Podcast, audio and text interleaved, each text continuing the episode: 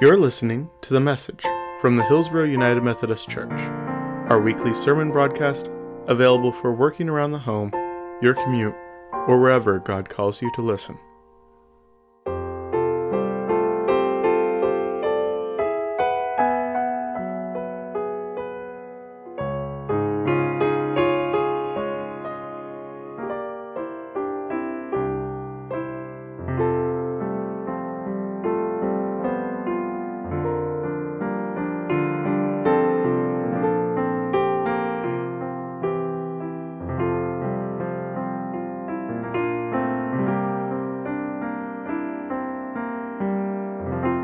It's always fun to hear a good parable on a Sunday morning.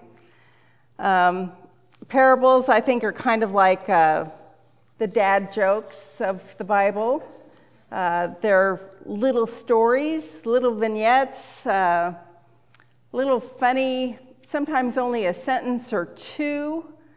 Uh, little stories that make us stop and wonder uh, what's going on. What's, uh, what's happening here. There's always a twist or a spin or a, something odd about it, that, that special aha moment. Um, and sometimes it's not real obvious. Now, the parable we have this morning, um, I don't know, the gospel writer wanted to make it very, very clear, so went on to explain the whole thing in detail, um, how he wanted us to interpret it. But it's, you know, most of the parables Jesus teaches, and they just, they just are out there. They just are out there to make us wonder what's up. A woman, the kingdom of God is like a woman who uh, hides yeast in three measures of flour. Okay? Till it's all leavened. Um, the kingdom of God is like a widow who beats on the judge's door demanding justice until he gets tired of listening to her and says, okay.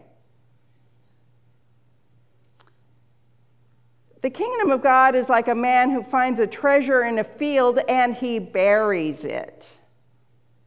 Then he goes and sells everything he has to buy the field. Okay, they're, they're a little odd. Um, sometimes they may feel very, very familiar. And, and this parable about the sower and the seed feels very, very familiar to me. And I'm pretty darn sure I've preached on this several times previously, possibly, I'm pretty sure, right from this pulpit. Um, so that must have been three or maybe six years ago, but have to forge ahead you may, you may hear some of the same, same commentary, I'm not sure. Um, but like dad jokes, we can hear them over and over again, can't we? Um, I work at, the, at a cancer clinic, and in that clinic, uh, one of my jobs is to draw blood for my patients. And Frank is my coworker. He's considered among best the, uh, the best one to draw blood. Uh, he's the one most sought out by people. And Frank always has a dad joke handy. Always has a joke. He says, uh, I saw a guy get on the bus with one hand. He's going to the secondhand store. Frank said he went, he followed the guy the secondhand store. He wanted to find some camouflage pants, but he couldn't find them. I know, I know.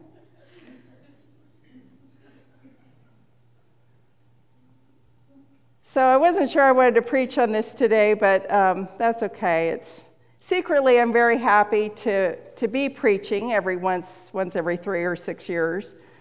Um, I did. Uh, as I get older, it's interesting to remember that I went to college and then I went to seminary at a time before we all had computers, before we all had cell phones. Um, I did get a computer at the very end of seminary. I think it, um, it was running on DOS.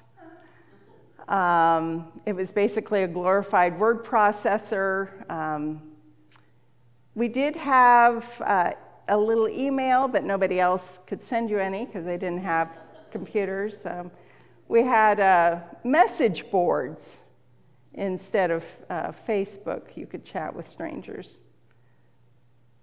Anyway, I graduated from seminary in 1991, and I served um, four years up in Washington State at a three point charge. So, in Methodism, a three point charge means that I had three small churches that could not uh, afford past, a pastor for themselves. So they all joined together, one pastor for three churches, um, no church secretaries, no staff, uh, no cell phone, uh, no friends, uh, very little family support. Um, eventually, I did have a half-time person, a lay minister, come and work with me, and that was that was wonderful. But I remember that time as being really wonderful and really, really difficult. Um, my daughter was born while I lived there, and thank goodness, because of that little baby, I remember laughing every day. Uh, but the truth is, I was crying most days as well. So it was a very, very difficult time.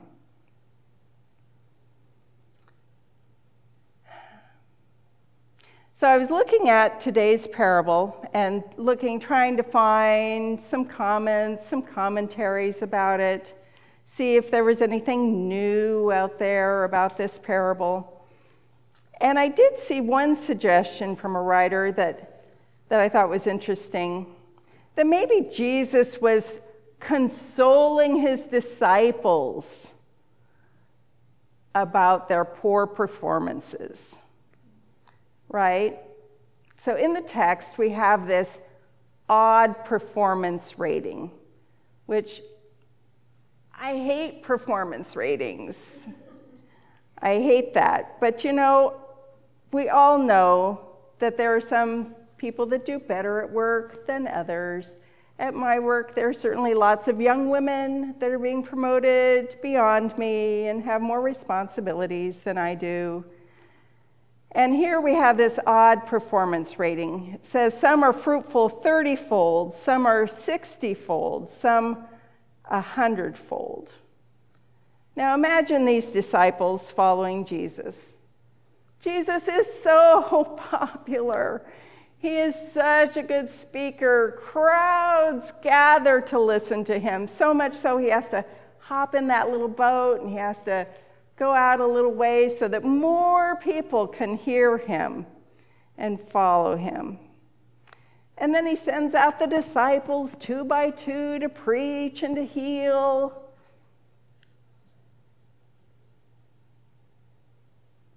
The results must have been a bit disappointing to those new preachers. No giant crowds, no headlines, no parade.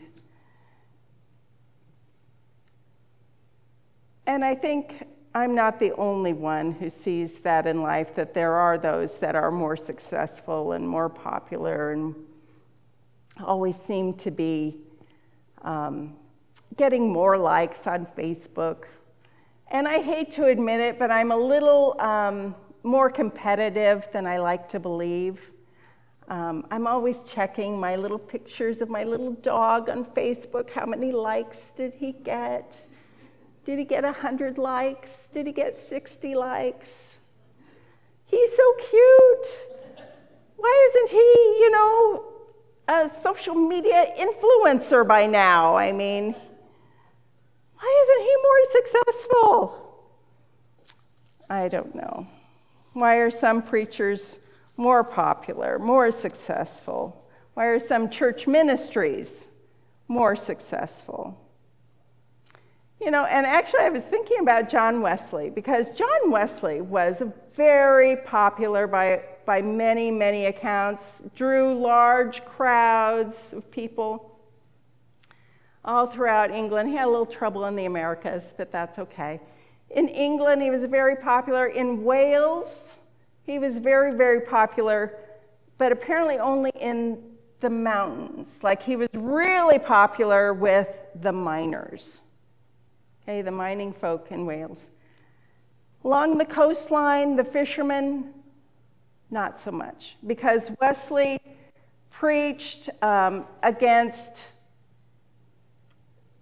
uh, the, import, the smuggling of rum, the overabundance of alcohol, the price of sugar. Sugar was being used for alcohol instead of used for food.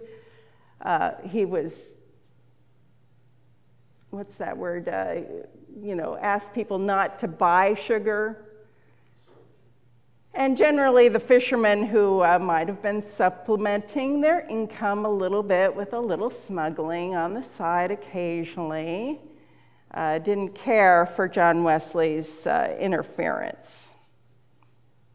So we see this all over, right? But back to the parable. All right, so in this parable, kind of have the three elements. We've got the, the sower, we've got the seed, we've got the ground.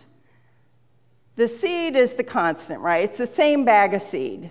One bag of seed that's getting tossed every place, okay? So the quality of the seed is the same. And the Bible tells us, wants us to know that's the Word of God. That's the same. The seed is all the same, gets tossed around.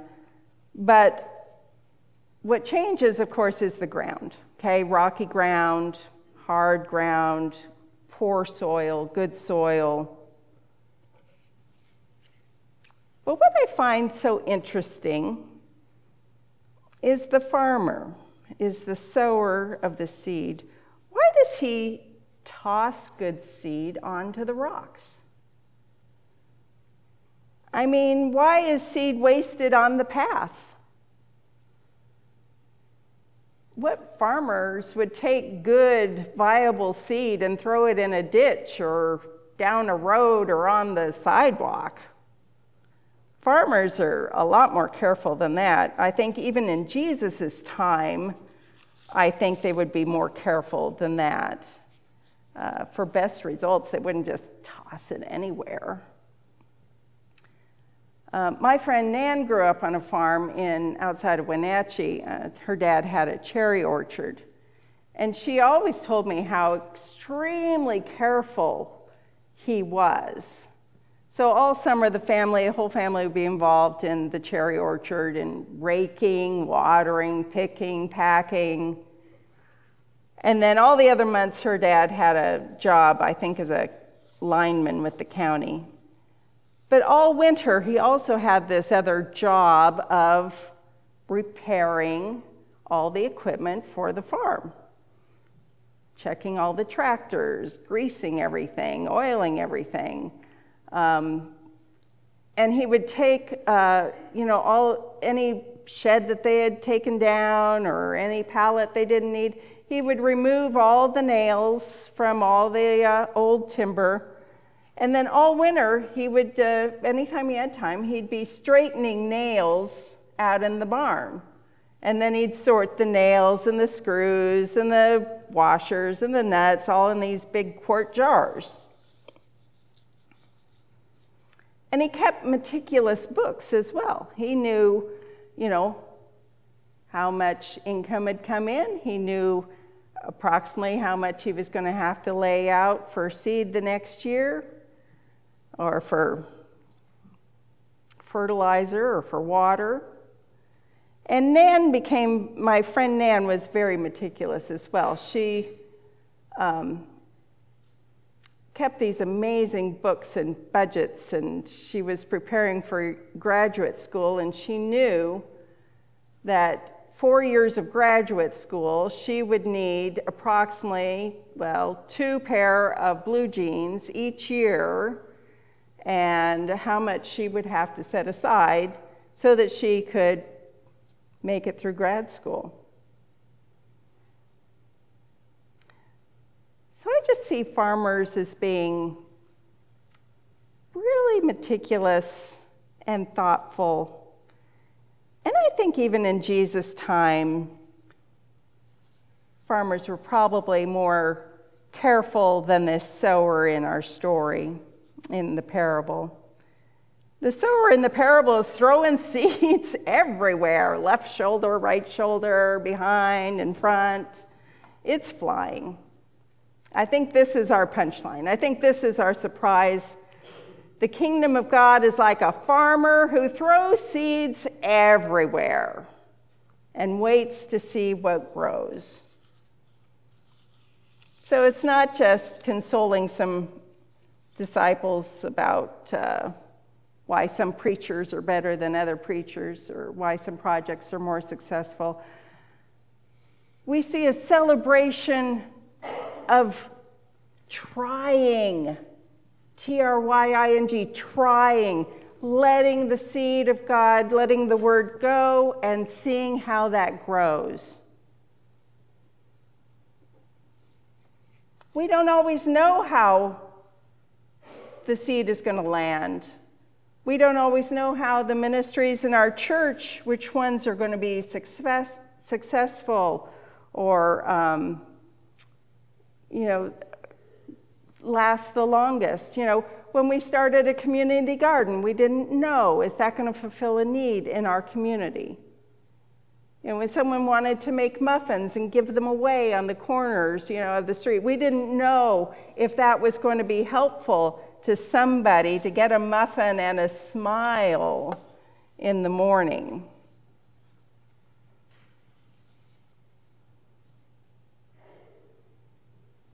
We don't know, I think, we don't know how many lives we have blessed by keeping this church open,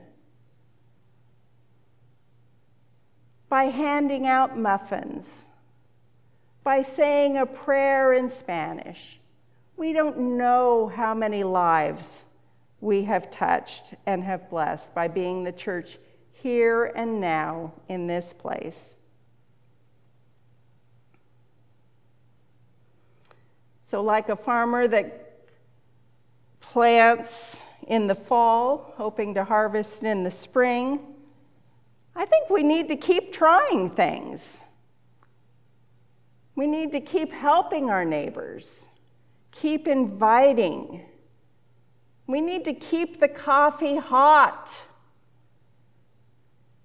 so that the Word of God, the kingdom of God, the love of God can grow here. Thank you for listening to the message from Hillsboro United Methodist Church. Our senior pastor is Jorge Rodriguez. Presently, our live stream of services are available at 10 a.m. on the Hillsboro United Methodist Church YouTube page. You can find out more, like us on Facebook, or subscribe to our YouTube at hillsboroumc.org. Thank you.